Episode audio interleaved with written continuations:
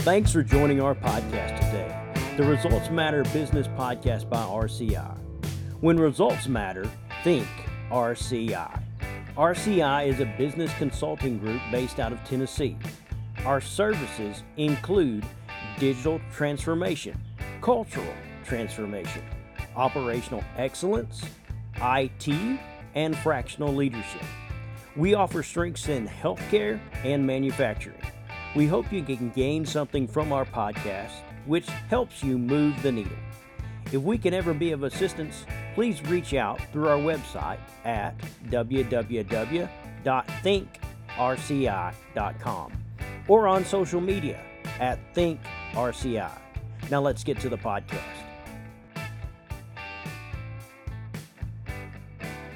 All right. So look, guys, welcome in today. I appreciate everybody joining. Let's just give a small welcome, if we would, to Guy Deloach, Andrew Van Breugel, Joe Noble, Jeff Sargent. I appreciate you guys joining in today. Today, we're talking about lean is mean. And guys, I know you've got a lot of subjects we can talk about with this, some examples. So let's just get into the podcast. So why do people consider lean as mean? Yes, I can start off, Anthony. So in my background in the automotive industry, back in the 80s and 90s, when Toyota became was a force to be reckoned with in the automotive industry, a lot of the GM, Ford, and Chrysler wanted to emulate the Toyota production system. And they, didn't really understand it as well.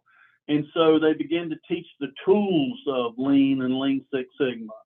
And unfortunately, at the end of the day, Lean, in their relationship with the different unions, had gained this connotation of lean is mean because they translated it into a headcount reduction. So a lot of times the upper management or leadership of the automotive industries would, say, hey, we're rolling out this new lean initiative. And it was code for, we need a 10 to 15% headcount reduction, and this is how we're going to go about it. And so a lot of the automotive workers, not only in automotive, but aeronautical, et cetera, they rolled out these lean initiatives with the intent to reduce headcount.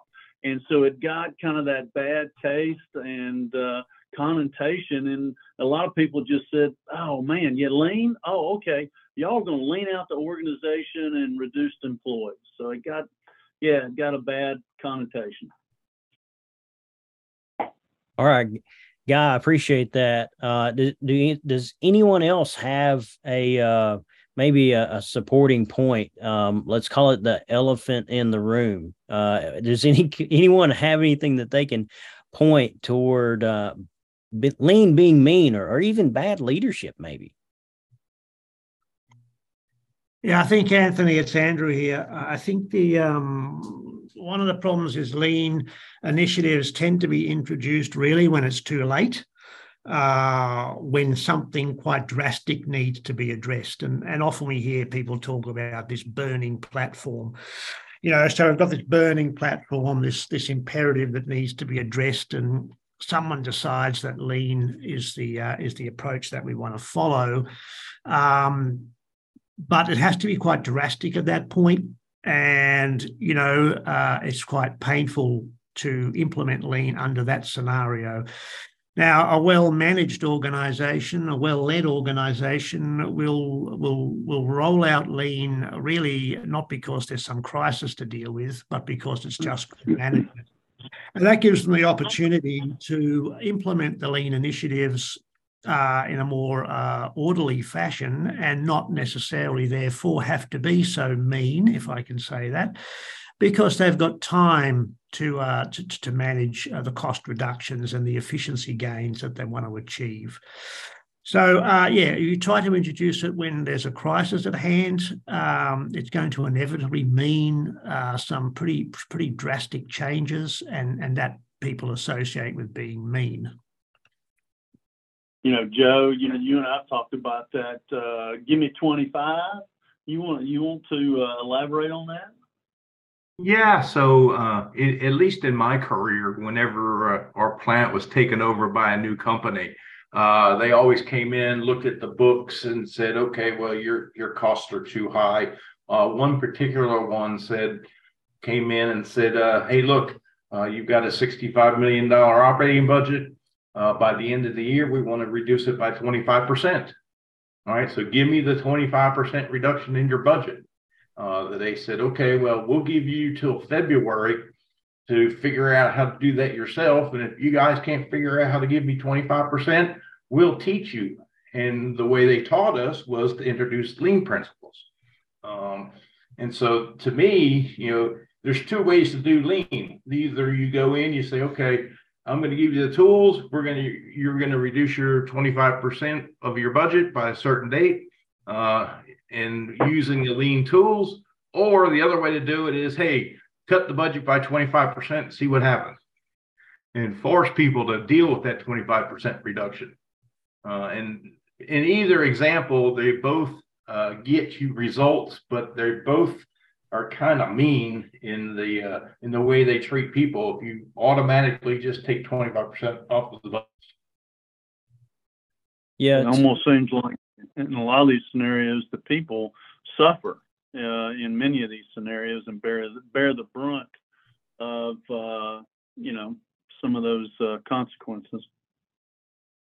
I do want to give another example. In one of the career jobs that I had, we did a greenfield site. And from a greenfield site, all the lean principles were already engineered into the site and the way it worked. And boy, I'll tell you what, we didn't know any different. And that site ran fantastic because it was, we never did anything different than all the lean way. Mm. I guess one other item that's associated with lean is mean, and that is the failure rate. And a lot of the research out there says that from sustainability of the Lean Six Sigma principles and from a long-term perspective, and that's, 3 to 5 years after you've implemented, is that, only less than 30% of the organizations that went down that path were successful. And so I guess you could attribute, the lean is mean from that high of a failure rate also. So, there's a lot of things that can be associated with that. Jeff, I want to kind of go over to you. Tell us about the fear factor of lean practices and what might be a result of that fear. Yeah, thanks. When we want to change, or anytime we have to experience change, uncertainty is always surrounding that experience. And that can cause us to react in a number of different ways. One thing that leaders will do, and just individuals will do this in their lives when they've got to make a change and know that they need to make a change, is they just delay it, put it off. Change itself is a tough call. And this is what's difficult about being a leader itself, is because when you change, it's going to impact you, but it also impacts others' lives. So a couple of reasons why we delay or put off decisions is we don't want to lose status with our associates. Another reason is we just don't want to upset our associates. Often a leader will say, well, I'm going to put off this decision because I just don't like how it's going to impact the others in the organization, the people who are following me. I'm just being considerate. Well, actually, are you actually being considerate, or are you just afraid of the change yourself and you're afraid of how you're going to be viewed? When you know that the change is necessary, putting it off is really not going to help others or help the organization. Another reason why we these changes fail, or the implementation of these fail, is our own arrogance. As leaders, we may just decide, well, I see that there's possible change could be helpful, but I'm not changing. I believe what we're doing, there's no problem. It's not our problem. It's someone else's problem. It's not me, or it's not us. It's someone else. Or our arrogance can lead us to force the change without even considering the ramification, all right, and how it's going to impact others. So not even considering how it's going to impact the organization. With our own arrogance, we just force the change, which dooms it to failure. And you know, to build on that a little bit, Jeff, not only leaders get that arrogance, but, you know, maintenance guys, engineers, you know, people on the shop floor, different support folks within an individual company feel that and see that, and then they adopt that same, hey, I'm not going to change, I'm arrogant. Yes, because it's comfortable, because most of us are resistant to change. Even for the ones implementing the change, we're resistant. And so what's hiding behind that is our own anxiety about that's associated with the uncertainty. And so, yeah, it feels more comfortable to say, well, there's no reason for me to change, or there's no reason for us to change. Andrew, go ahead. Well, Andrew, do you have something to say about anything right there? Yeah, I think, you know, look, inevitably, this elephant in the room you talked about, inevitably, if you look at most businesses, you know, cost structure, manpower is going to make a big part of that. In some cases, it may be the major part. To think that there'd be an initiative where you're trying to reduce, let's just call it waste, or you're trying to make things flow, and you're looking at procedures, simplifying them. And if you're looking at, you know, balancing labor and making it more efficient, how is it not going to affect at some point the amount of headcount you have? That's not the issue, right? People should just stop talking about that. There is going to be a headcount impact. The question is, how do I manage that and over what time frame? So earlier we talked about, you know, oh, there's a crisis and we need to do something. Joe talked about, give me 25. That's going to affect manpower. It's going to affect it quickly. It's going to affect it abruptly, and it's going to seem mean. But done in an orderly way before the crisis happens, which is what managers are supposed to be doing all the time, I wouldn't really have that crisis. I wouldn't therefore have to really remove people that I shouldn't have had there in the first place. So the whole thing looks to be much more, well, less mean, shall we say. Yeah, earlier you said the 30% quote to us, the supporting data behind that. Can you give us some reasoning why that 30% happens? And let's just kind of go around and give some feedback individually. So, you know, in contemporary business today, I think everybody has accepted the fact, whether I'm small, medium, or a larger company, I've got to have some level of operational excellence.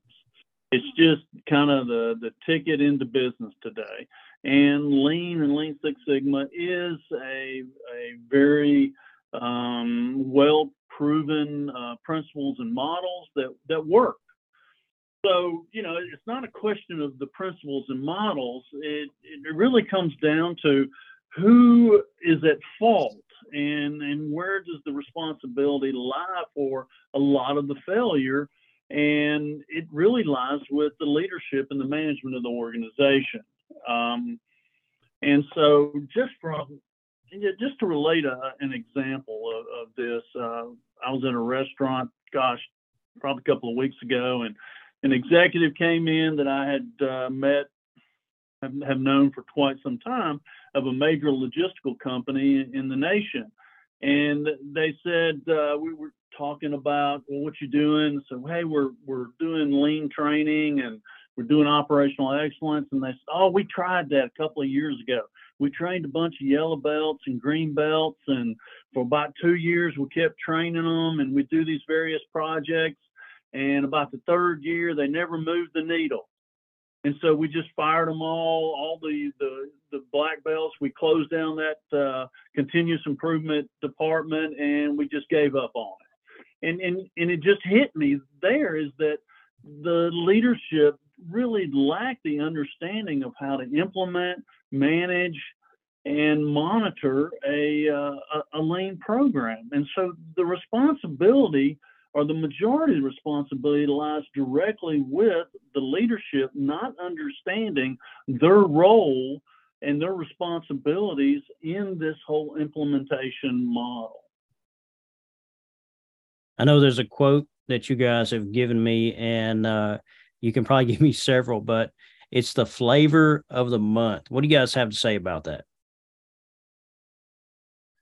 Well, I know in my situation, anytime we tried any type of new implementation, whether it be lean from various different companies, Toyota Kata, you name it, the operators and supervisors tend to look at it as a flavor of the month, and they get that in their head and they say, look, I'm going to go along with it for a little bit because I know it'll go away either when we get a new manager or when the next company takes us over. But that's the attitude that a lot of people have. Hey, I'll stick it out until it goes away, but eventually it's going away because that's what everything else has done. And, to Guy's point, it points back to leadership, either not understanding how to implement or not really knowing and seeing what the benefits could be for the business, but also for the people. I agree, Joe. I think for the leader, if you're hearing that from your associates, then you haven't done a good enough job of explaining to them what the change actually is and why it's been implemented. They actually, again, as I said earlier, that resistance is going to be there because we don't like initial change, and especially if we feel like we've gone through multiple changes without any rationale. And I think it's important for the leader to do her job or his job well in explaining this is the change and why we're making the change. Maybe just to dig a little deeper and unpack this one. So, rarely is a lean program truly strategic, right, Anthony? So there's a lot of optionality around the program and, in fact, around continuous improvement generally. A lot of organizations have no approach to continuous improvement at all that's been well thought through or considered. So if it's not strategic and if it doesn't form and is not linked to some of the key requirements and expectations of the company, it then becomes a flavor of the month. It becomes something that is just topical at the moment. It'll go away because it doesn't have any real foundation in our values or in our culture or even in our objectives. So, of course, it's going to go away after a little while, especially when people see how hard it is to do. So I think that's a big part of initiatives failing as well, Anthony. So, Andrew, let me stay with you there. Let's think on where we've seen lean done well. Give me an example, if you would, where you've seen lean done well. So I guess the best application I've seen of it, one that I know deeply enough, was with a very large global pharmaceutical company. And they had spent a lot of time building the foundation for the program. In other words, it wasn't just, okay, let's get people trained. They probably spent a good 8 months building up the organization that would run lean across the global group. And we're talking about multiple sites across multiple countries. It had no sense of being temporary or optional. This was just was going to be for the long run, and so they put people in place. They did a lot of education first for site leaders, not even talking to black belts, not even talking about belts at all, talking to site leaders and making them understand the priorities that needed to be met and why we were doing this. As a result of that exercise, talking about lean being mean, a number of people were exited from the organisation because it was clear they would not be supportive. They would not be supportive. So this organisation dealt with that from the outset. It didn't tolerate any leader at any site not being 100% on board with this. So after they had thought it all through and planned it all out, then began the training, yes, but that training was linked directly to site objectives. The reason you were getting trained was to deliver benefit to the site, and those benefits were captured already in site budgets. So there was a very strong strategic intent behind the whole program, and had no sense of being temporary or optional. I got you. Joe, I'm going to turn over to you. Can you give me a good example of where you've seen Lean be successful? Actually, I have two. And so one was a greenfield site in the automotive industry supplying a car assembly plant. And from the very beginning, we didn't have a warehouse, so we only had 1 day of inventory. We had 3 different departments. Each one had the Kanbans already set up before we really hired anybody and had and it made any product at all. And so the whole site was designed with Lean in mind. And boy, that thing ran like a champ. So when you start with a greenfield site, the operators and the people that work at that site don't know any better. That's the only way they've seen. And so it performs very well. It really is part of the culture. The second example is a pretty well-known consumer product company. And the thing that I really liked about visiting their site for a week or so was that they had the structure in place to keep the machines that were making products running. And so it was so good because they could tell what their problems were, who was working on them, and when they were going to get them fixed, to the point where their OEEs for their machines, if it got below 99%, they were upset, and they had an army of people attacking those machines to make sure they ran greater than 99% OEE. And that's just tremendous in this day and age. We said earlier that it takes leadership commitment for Lean to be successful. I'm going to kind of move the needle, let's say, in this whole podcast. And we're going to go to our roundtable discussion. And as you guys know, this podcast is called The Results Matter. And we want to move the needle for anyone who is listening or maybe taking the advice that we have on this podcast and implementing it. So as we go here, I'm going to start out with Guy.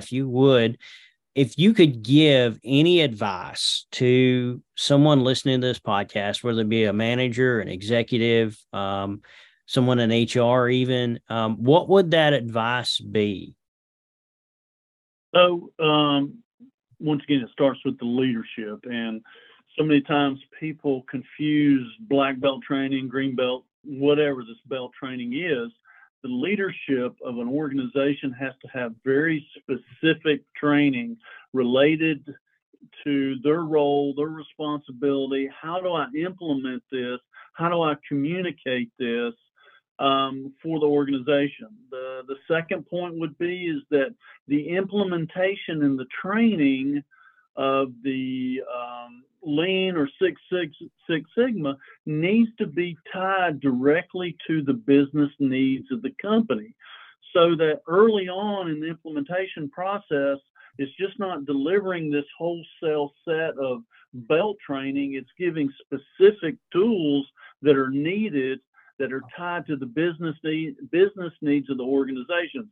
One, people see the value of the training and the value of the tools immediately, and they see their lives on the production floor and the service sector improve immediately, so they see the value in this transformational process.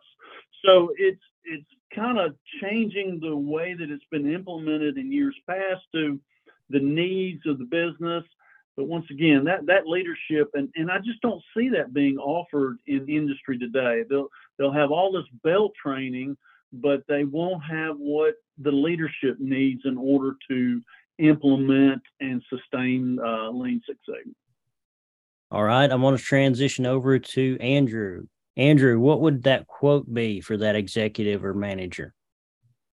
Well, I think I'm going to build on what Guy talked about. So look, I would say, first of all, before you go off and figuring out who's training and what you're going to do, let's hold up the mirror first, right? Let's really hold up the mirror to leadership and have a good, long, hard look at ourselves and see if we truly understand what a lean deployment means for me. What do I need to do? Am I truly committed? Do I have sufficient understanding? Am I willing to turn this into something cultural or at least strategic? And let's not get off first base until we've done all that, because that's where the failure comes in, you see. So, yeah, I would hold up that mirror. And if I was looking for a partner to support me in a lean deployment, my first stop would be there. Can you work with the leadership? Help us get where we need to be so that we can make this deployment successful. All right, Joe, you're next. What is that word of advice? So just a couple things. Number one, it's a journey. It's a long journey. It's not something that you're going to implement and expect to see huge wins and huge improvements overnight. So you got to keep that in mind, both the leaders and the people that are going to be affected by the implementation of Lean. Because in the end, what it is really, it's the relentless pursuit of perfection, and you never get there. And so if you think about that, you know, you're constantly trying to improve and get better and get better and get better. But it does take a while. It's a long journey. And the other piece of advice I give folks if they were going to do this is celebrate some quick wins, right? So that it doesn't get that lean is mean stigma about it. All right, Jeff, you're the last one in line, man. How would you sum this up, or how would you give a word of advice to these executives or managers that are listening into our podcast? Well, first, I think my associates here, my colleagues have done a good job of talking about how to practically take this and implement it, looking at oneself, considering the process. And I think that's been emphasized multiple times. So I want to highlight again, it is a process. Change is not a quick fix.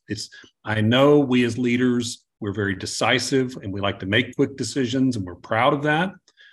But the way people respond to change, important changes in your organization, it takes time. It is a process. And as Joe said, you've got to celebrate the advances, the acceptances by the individuals, which may just be small advances.